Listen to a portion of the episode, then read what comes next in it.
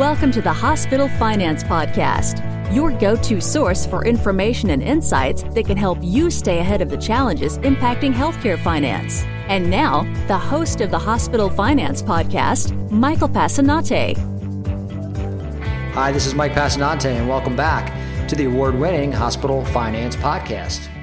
Recently, Navigant released a study that looked at the potential impact of a Medicare public option on rural hospitals. To share the findings of this study, I'm joined by one of the study's authors, Jeff Leibach. Jeff is a director with Navigant's Healthcare Strategic Solutions team, supporting clients as they manage the financial and strategic challenges in today's rapidly changing healthcare landscape. Jeff's areas of expertise include managed care negotiations, pricing and reimbursement analytics, and aligning clinical and financial leadership as providers and payers weigh the transition from fee for service to value based care. Jeff, welcome to the show. Thanks for having me. Jeff, why did you decide to look at the potential impact of a Medicare public option on rural hospitals? So, we at Navigant conducted a study back in February uh, on rural hospitals and their current financial uh, financial situations, and, found that there were a number of hospitals at high risk of closure or limiting services just due to their current financial situation. So, yeah, and then uh, earlier this summer, we had also conducted a separate study on the public option and Medicare for all and the possible impacts on all hospitals of, uh, of healthcare reform and Medicare expansion. So uh, we we were actually commissioned by the the Partnership for America's Healthcare Future to look at the uh, to look at both studies and combine them and say what would happen to based on the current financial risk that hospitals were under rural hospitals in particular if they were to then have the additional pressures of a potential public option what would be the potential impact on those hospitals? And so that's really the impetus of the study uh, and we were um, but when we really focused on the public option as that as that middle ground option, as opposed to a uh, a broader Medicare for all option or a more limited buy-in. And Jeff, in the study, you looked at three possible scenarios for extending access to Medicare through public health exchanges. Uh, tell us about those scenarios and how you went about conducting the analysis. Yeah, so we we wanted to take an approach that was a little bit broader and that could allow us to really sensitivity test what could happen in different reform scenarios under a public option. So um, the three different scenarios really focused on uh, the different levels of possible market penetration that a public option would have, depending on different regulations that could accompany them. So the first scenario really focused on just the individual market shifting to the exchange uh, and to Medicare for all. So, or I'm sorry, to a public option. So if this would just involve those uh, those folks who are on an individual plan through an exchange and would shift over to a, a Medicare reimbursement rate plan through the exchange. The options two and three were more significant, where we thought there is a higher possibility that the employer market would get involved when uh, and if a lower cost option were on the market. And so scenario two was allowed us to look at if 25% of the commercial employer market shifted from those commercial plans to a Medicare based uh, public option. And the third option was uh, the third scenario was looking at it if 50% of the employer based health coverage uh, shifted from the from commercial plans to uh, public options. So it really the biggest variable in this analysis was how many people would be shifting from commercial plans to a Medicare uh, Medicare based reimbursement plan because that's really what would impact hospitals the most is if their high priced commercial plans and volumes shifted to Medicare based plans. And it's really hard to predict depending on uh, very nuanced and specific policies that could go in into effect um, and, and result in either a very restrictive policy around just individual plans or a broad possibility of employers shifting their plans over. And Jeff, why don't you walk us through the results of your research?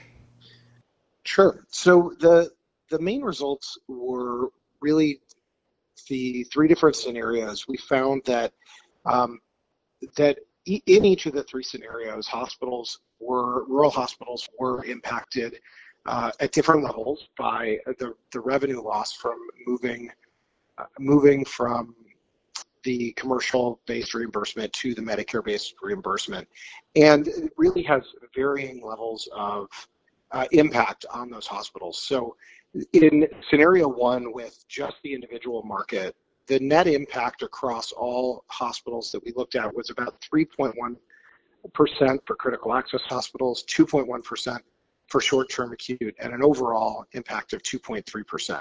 So when you add up all the hospitals, though, that 2.3% is about $4.2 billion of net impact on hospital revenues. If those individual market lives were shifted in scenario two and 25% of the employer market moved as well, you'd be looking at um, a little more than three times the impact. And the, the overall impact of that scenario two was almost $15 billion or 8.1% of the rural hospital revenues.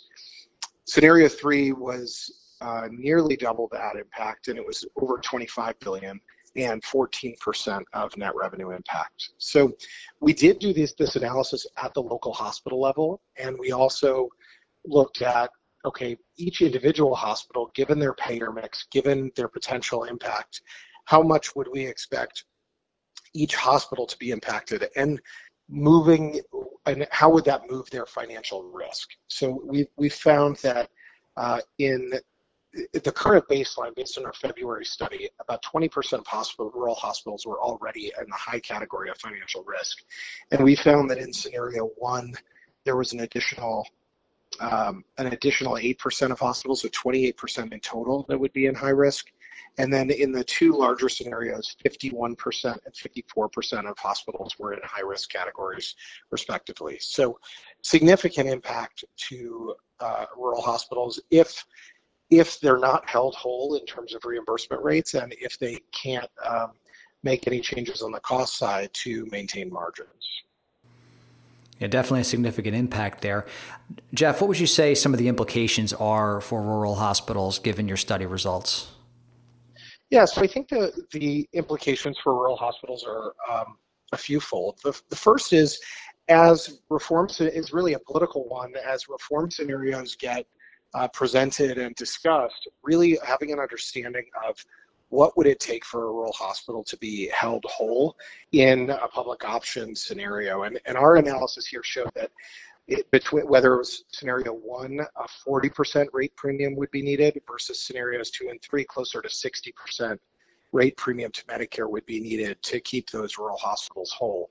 Um, so as there, as you're evaluating plans and policies and reform scenarios, I think it's important to keep those numbers in mind to say, if you know there's a current proposal out there that says that 25 per uh, you know a, a, public option would be paid at uh, 25% above Medicare rates, and while that would help close the gap that we found in these scenarios, the other it, it still falls short even in the most narrow scenario the second implication is really one of, of being mindful of, of costs and kind of the care model of the future.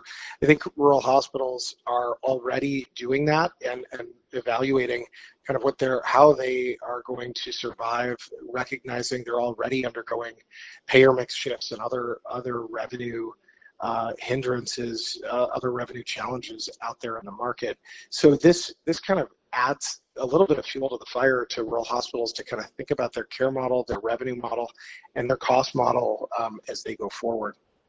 And, and I think the third is just for for um, policymakers and for um, for patients and, and for community members to really have an understanding of uh, not not good or bad that additional changes changes have uh, additional consequences on different parts of the care model. And, and so as we're contemplating solutions to access or total cost of care gaps, there are um, there are revenue impacts and there and then subsequently uh, business and margin and, mission decisions that hospitals and their stakeholders have to make in order to, to figure out how to maintain a high level of care, a high level of service, and, and be able to care for the patients in their communities. So um, I think there's a lot to consider. We knew this would be a complex topic, a controversial topic, um, and we really wanted to take a fact-based approach so that um, that that folks, whether they're in favor of reform, whether they're against reform, whether they're working for a hospital or a payer or a community, uh, if they're a community stakeholder, they could really evaluate and understand the implications um, on uh, of a potential reform scenario on their on their their business and their care and their communities. And Jeff, you touched on this a little bit here in, in, in, your previous answer, but I'm curious, do you have any additional thoughts around what rural hospitals could be doing right now to prepare for potential shifts in coverage? Yeah, I think the uh, there's a so they're already.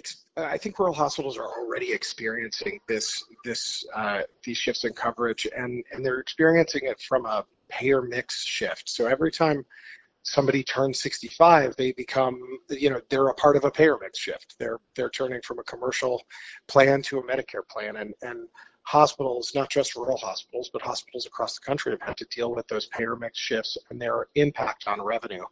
Um, and so I think hospitals take a few different approaches. I think the first is to look at their overall revenue picture as a portfolio and understand that, you know, at, at different times, your portfolio of, of revenue changes and there's different elements of risk and different ways that you can manage the, the growth or the trajectory of your portfolio. And, and so some of that is understanding what's going to be necessary from commercial payers in order to maintain your overall margins. I think the other is looking at those cost opportunities to see where where are there opportunities for us to reduce costs and improve efficiencies. Um, and and then the third is really uh, looking at other ways to partner with payers and and uh, other stakeholders on total cost of care initiatives. So um, that's where that shift to value can come in, and and hospitals that have gotten ahead of uh, the, the, the trends in terms of value and Medicare Advantage can share in some of those savings as they reduce cost, as they reduce cost of care.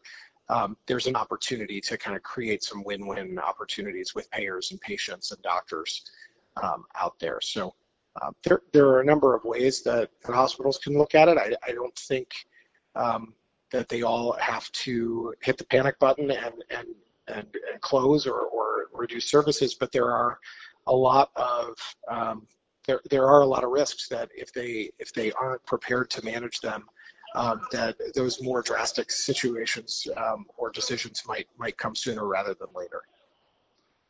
Jeff, if someone wanted to get a copy of the full study results, where can they go? So the the copy of the study is available on the Navigant website, and uh, the, they can just uh, go to navigant.com and search for rural hospitals and uh, they should be able to find it right there under our thought leadership section. So um, if they have any questions, people can certainly contact me or the other uh, co-authors of the study, Jeff Goldsmith, um, and uh, we'll look forward to answering questions and engaging in continuing to engage in a, a thoughtful dialogue on, on this issue and, and many others as they come up. Jeff, thanks so much for joining us on the Hospital Finance Podcast today. Thanks for having me.